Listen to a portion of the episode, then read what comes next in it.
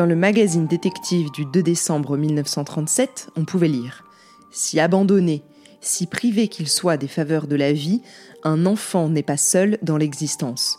Il ne peut disparaître sans qu'on ne le remarque, sans qu'on s'inquiète. À ce stade, vous vous demandez sûrement qui a pu mettre les enquêteurs sur la bonne piste, huit mois après la découverte du petit garçon. Eh bien, comme souvent à l'époque, c'est une lettre, un témoignage, celui d'une femme. Encore un témoignage? Oui, mais celui-ci a quelque chose de plus. Je suis Camille Debreuil et je vous raconte aujourd'hui le crime oublié de l'enfant nu de la Belle Épine.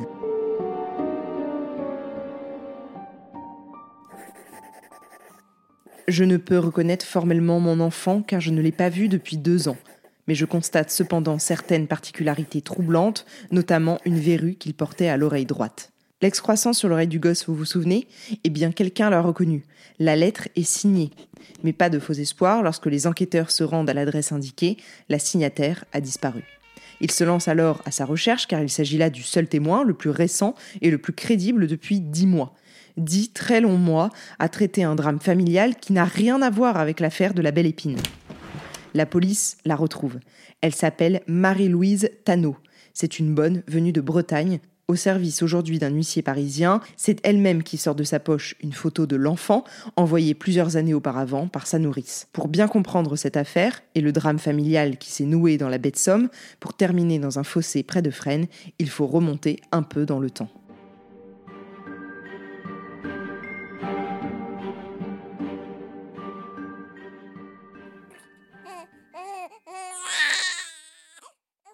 Maurice Moïse, né Tano, né à Paris le 28 janvier 1931 à la maternité de la Pitié.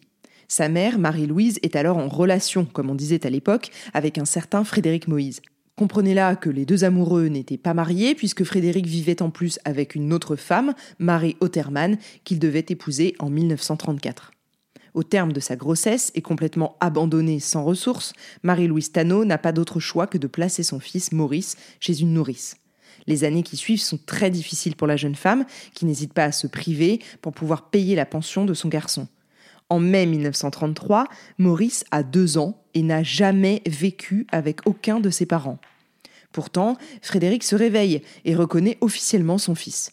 Il revoit même Marie-Louise Tano, avec qui il a de brefs échanges, bon, plus très amoureux donc. Quelques mois plus tard, Marie-Louise l'informe qu'elle va reprendre son fils avec elle, après un voyage en Tunisie qu'elle effectue avec ses parents. Ce sera pour le 15 juillet, dit-elle. Le 13 juillet, Frédéric Moïse débarque chez la nourrice, à Beauvreigne dans la Somme, et se fait remettre le petit Maurice, prétendant qu'il vient de la part de la mère. Dès lors, son existence est scellée. Maurice sera un petit martyr. À partir de juillet 1935, Maurice n'entendra plus jamais parler de sa mère, Marie-Louise. Entre-temps, Marie Otterman est devenue Marie Moïse, et donc la belle-mère légitime du petit Maurice, qui côtoie également les deux filles Otterman, nées d'une précédente union. Dès ce mois de juillet 1935, déjà, Madame Landry, une femme chez qui la famille Moïse passe des vacances, s'émeut du manque de soins et des mauvais traitements qu'Otterman inflige à Maurice. Elle racontera plus tard que la belle-mère martyrisait littéralement Maurice. Le père, lui, parle de renvoyer le gamin chez sa mère dès leur retour de vacances mais les vacances se terminent, la famille rentre à son domicile et il n'en fait rien. La marâtre continue ses sévices dans l'intimité de la famille.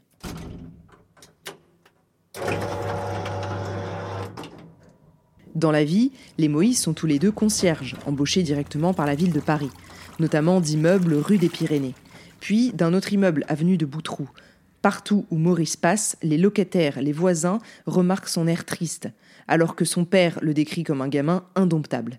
Certains constatent des blessures sur les jambes de l'enfant et des situations délirantes, comme la fois où la belle-mère lui retire les aliments de l'assiette pour les donner à ses propres filles. Ce gosse semble l'alter ego masculin de Cendrillon. Et puis soudain, un beau jour, Maurice disparaît. À ceux qui s'inquiètent de ne plus voir l'enfant, les parents répondent Maurice a été méchant, il est à la cave. Comme si c'était normal, comme si c'était acceptable aussi. Maurice, comme je vous l'ai dit, n'est jamais rentré chez sa mère. Dès le mois d'octobre 1935, n'ayant plus de nouvelles, elle se lance à sa recherche. Déterminé et à ses demandes répétées pour le voir, Frédéric Moïse lui répond que Maurice a été gravement malade, qu'il est à Nice, et que si elle désire le voir, elle doit lui verser 600 francs, plus les frais de voyage. Bah tiens, Un escroc en plus de ça. Mais désespérée, la mère accepte. Sauf que Frédéric Moïse ne vient pas au rendez-vous et elle continue de lui envoyer lettre sur lettre. La dernière date de janvier 1936 et revient elle aussi sans réponse.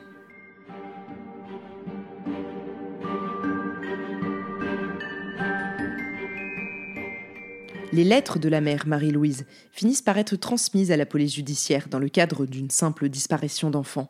Sauf que les enquêteurs, début 1936, sont déjà sur les dents. Pas assez pour ne pas se laisser embarquer dans l'affaire Serge Lévy qui les détourne de leur but, soit, mais quand même, ça prend du temps de recouper ces informations. Dès que le potentiel lien est établi et que Marie-Louise Tano a parlé, on convoque Frédéric Moïse et sa femme, Marie Otterman. On leur montre la photo du cadavre, la photo de Maurice que sa mère a fournie. Mais le père a préparé une explication. S'ils n'ont plus Maurice avec eux, c'est parce qu'il ne voulait pas le rendre à sa mère et qu'il l'a placé chez une nourrice espagnole, une nourrice qui l'a emmené à Oviedo en Espagne. Mais Otterman aussi est interrogée et elle continue de répéter l'histoire de son mari comme une leçon qu'elle a très très bien apprise. Pourtant un soir, elle n'arrive plus à tenir le mensonge plus longtemps et elle craque. Elle avoue que le cadavre de la belle épine est bien celui de Maurice, mais qu'il est mort d'un rhume en décembre, subitement.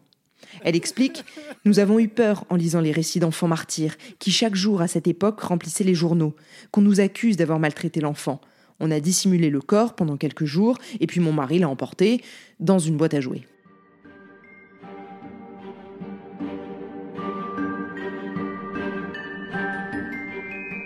Pris à part, le père ne raconte pas du tout le même scénario. Lui évoque la date du 12 décembre et explique que Maurice est tombé dans les escaliers en descendant à la cave, qu'il est mort dans ses bras sans qu'il ne puisse rien faire et que sa femme était absente. Jusqu'au bout, Frédéric Moïse s'accroche à cette thèse de l'accident. S'il n'a pas déclaré la mort de Maurice, c'est à cause des journalistes, dit-il. Les parents indignes qu'il pointe du doigt à tout bout de champ, ça le révolte, lui. Il a directement eu peur d'être accusé. Peur d'être accusé, mais pas de plier son enfant de 5 ans dans un coffre à jouets, pas peur non plus de prendre le bus porte d'Italie la nuit du Nouvel An, et pas peur de le déposer au bord d'une route. C'est presque bouclé. La culpabilité de Frédéric et de Marie-Moïse est évidente, mais les enquêteurs doivent démêler le vrai du faux, et le père surtout est un véritable mythomane. Après des jours d'interrogatoire, les enquêteurs ne savent plus à qui ils ont affaire en face d'eux. Frédéric Moïse commence par affirmer qu'il se fourvoie, qu'il est un grand homme, qu'il a même été matador sous le nom de Rodriguez Rodalito, au Mexique par le passé, puis au Pérou et en Espagne. Les arènes où il a combattu, il ne se souvient plus des noms. Ce qui est vrai, c'est que Moïse est un don Juan, de femmes d'âge mûr. Il les collectionne étrangement, ce qui vient étoffer un peu plus son dossier d'escroc. Mais les jours qui suivent, il leur parle aussi des millions de francs qu'il a de côté et de sa véritable épouse, une grande actrice italienne, très reconnue à Budapest. Il pointe du doigt le visage d'une femme dans un magazine dont il ne connaît même pas le nom de famille.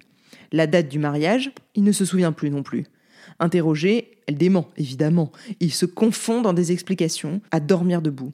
Frédéric Moïse est un menteur et un escroc. Dès qu'il rencontre Marie Tano en 1931, il ne veut pas s'engager et l'épouser. Elle est trop jeune, dit-il. Mais il lui demande quand même 250 francs par mois alors qu'elle n'en touche que 300. Lorsqu'elle tombe enceinte et lui fait part de ses premiers symptômes, Moïse lui vend de la quinine, un antipaludique puissant, à prix d'or, pour faire passer ça, comme il dit. Mais comme ça ne suffit pas ou qu'elle ne la prend pas, il la conduit dans un asile où Marie accouche seule. Il lui extorque le peu qu'elle avait et l'a abandonné dès qu'il a pu. Il n'a reconnu Maurice qu'en 1933 pour continuer de faire chanter la mère, Marie-Louise Tano. Quelles que soient les preuves qu'on lui avance, Moïse répète Je n'ai pas tué. Le 6 décembre 1937 s'ouvre le procès en cour d'assises de Frédéric Moïse et de sa complice, Marie Otterman. Il durera trois jours. Du fond de sa cellule provisoire, Moïse a tout fait pour sauver sa femme et pour la dédouaner des faits qui lui étaient reprochés. Alors qu'il était inculpé et accusé d'homicide volontaire, son épouse comparait seulement pour mauvais traitement. Le portrait de Moïse est celui d'un homme indigne de ses fonctions, concierge d'immeuble toujours laissé à l'abandon, dégoûtant, il a été déplacé à maintes reprises mais jamais renvoyé. C'est un petit homme banal qui collectionnait les dames âgées, à l'exception de Marie-Louise Tano, la bonne bretonne qui l'a séduite et engrossée en 1931 alors que le président de Legorgue lui fait remarquer qu'il n'a reconnu son fils qu'en 1933, Moïse répond Je voulais l'avoir près de moi, je l'aimais ce petit. Frédéric Moïse est un comédien répugnant. La cour est atterrée par l'attitude hautaine de l'assassin d'enfants. Le juge le met alors face à ses propres mensonges, pas moins de quatre versions officielles. D'abord, Moïse a prétendu que le cadavre n'était pas celui de son fils. Puis il a expliqué que son fils avait été emmené par une nourrice en Espagne. Puis il a finalement concédé que le petit mort était Maurice, mais qu'il était mort d'un rhume et finalement qu'il était tombé par accident dans l'escalier de la cave à son propre domicile. Pourtant, le docteur Paul, le médecin légiste, s'exprime et rapporte bien sûr que Maurice est bien mort étouffé par un objet mou comme un matelas ou un coussin, son père ne reconnaîtra jamais son meurtre pur et simple. Et Marie Otterman alors? Elle abonde dans le sens de son mari, bien sûr. Elle n'était au courant de rien. Elle a été affolée quand elle a su que Maurice était mort. Mais après, il l'a emmenée, elle n'a rien demandé. La cour n'est même plus surprise de ces réponses vagues. Lorsque Moïse éclate en sanglots, piètre comédienne, elle limite. Tous les deux sont abjects, ont une attitude théâtrale et ridicule. Marie-Louise Tano, la mère de Maurice, est présente à l'audience. Elle est effacée, fluette, blottie contre son avocate, Marie-Thérèse Trézet, qui se lève alors pour poser une seule question. Monsieur Moïse, pourquoi n'avez-vous pas avisé la mère de la mort de son fils? Ce à quoi il répond Je n'avais pas à l'aviser. Voilà, la messe est dite. Le 9 décembre, dernier jour du procès, l'avocat général Falco fait son réquisitoire vigoureux, précis, implacable, se basant sur le rapport d'autopsie du docteur Charles Paul. Les jurés sont figés d'horreur en imaginant la lente agonie de 10 minutes sur un gamin de 5 ans, la tête serrée entre deux oreillers jusqu'à l'éclatement. À 18h, les jurés se retirent sur Moïse qui crie son innocence, mais personne n'est dupe.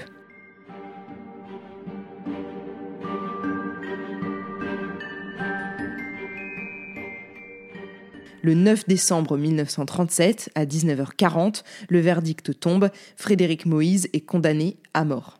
Sa femme, Marie Otterman, prend 5 ans de prison ferme et une amende de 2000 francs pour complicité. Les deux époux prennent la sentence avec une sérénité effrayante. Marie-Louise Tano, en dédommagement de la mort de Maurice, obtient un franc symbolique, elle qui n'a rien demandé d'autre que la justice pour son fils. Le 1er mai 1938, Frédéric Moïse demande à entendre la messe et n'a de cesse de se lamenter durant l'office. Il refuse la cigarette rituelle, injurie le bourreau et tous ceux qui se trouvent aux alentours. Après s'être descendu plusieurs verres de rhum à la suite, il a tout le mal du monde à monter dans le fourgon qui l'emmène boulevard Arago. Arrivé sur place, il refuse de sortir du véhicule à moins d'avoir les yeux bandés. Maître Raymond Hubert arrache alors un morceau de la chemise de Moïse et lui enroule autour de la tête. Le père de Maurice n'est plus qu'une loque humaine braillant de terreur lorsqu'on le jette sous la guillotine. Qu'importe l'année, les affaires d'infanticide retournent l'estomac et l'opinion publique. Parce qu'un enfant est innocent de nature, impuissant face à la cruauté de certains adultes qui ont pourtant la plupart du temps la responsabilité de leur vie. Aujourd'hui, on ne jette plus les pères et les mères qui assassinent sous la guillotine, mais les enfants, eux, comme les petits Moïse et Lévi, tombent toujours sous les coups. Merci à tous d'avoir suivi cette première saison de Crimes oubliés et cette affaire de l'enfant nu de la Belle Épine. Si vous aimez ce podcast, n'hésitez pas à le partager d'ores et déjà autour de vous, aux amateurs d'histoire et de faits divers, et lui donner 5 étoiles sur votre plateforme d'écoute préférée. Quant à moi, je vous donne rendez-vous le mois prochain pour découvrir un nouveau crime oublié.